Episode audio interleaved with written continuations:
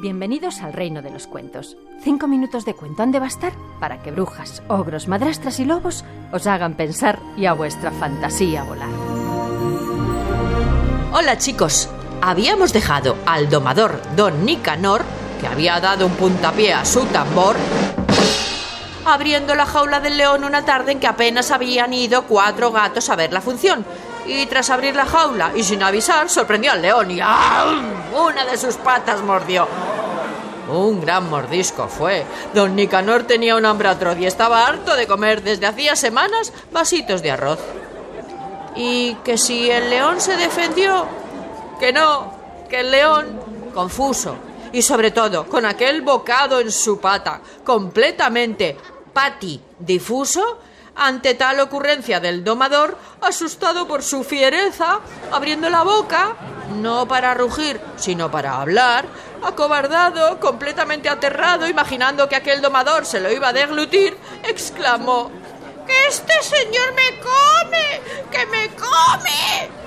Y entonces fue cuando los cuatro gatos del público que acompañaban a los cuatro viejos nostálgicos traídos por la señora del alcalde prestaron total y absoluta atención. No podían creer lo que veían sus ojos. Pero allí estaba aquel domador, Don Nicanor, devorando la pata de su propio y muy lastimado león.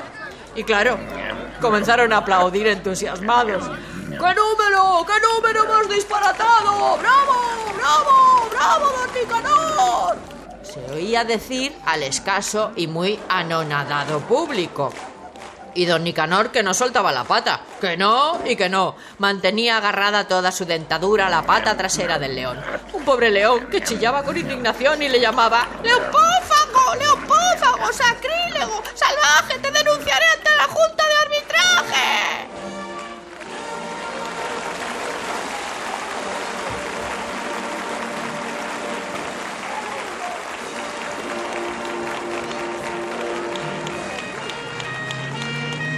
En fin, todo acabó cuando llegó la ambulancia. La señora del alcalde había llamado dada la emergencia y al león, medio deglutido, en la camilla se llevaron, tras ponerle la vacuna trivalente, la pentavalente y la antirrábica, que era la verdaderamente urgente.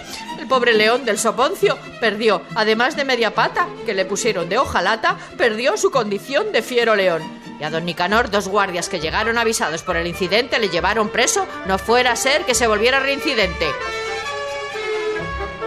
¡Con la cara de inocente que tiene el delincuente!, decía al día siguiente la gente.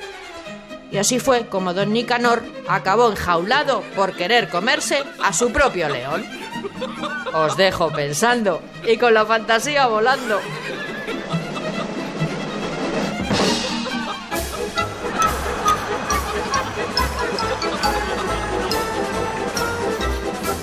Esther de Lorenzo, contando cuentos en Radio cinco.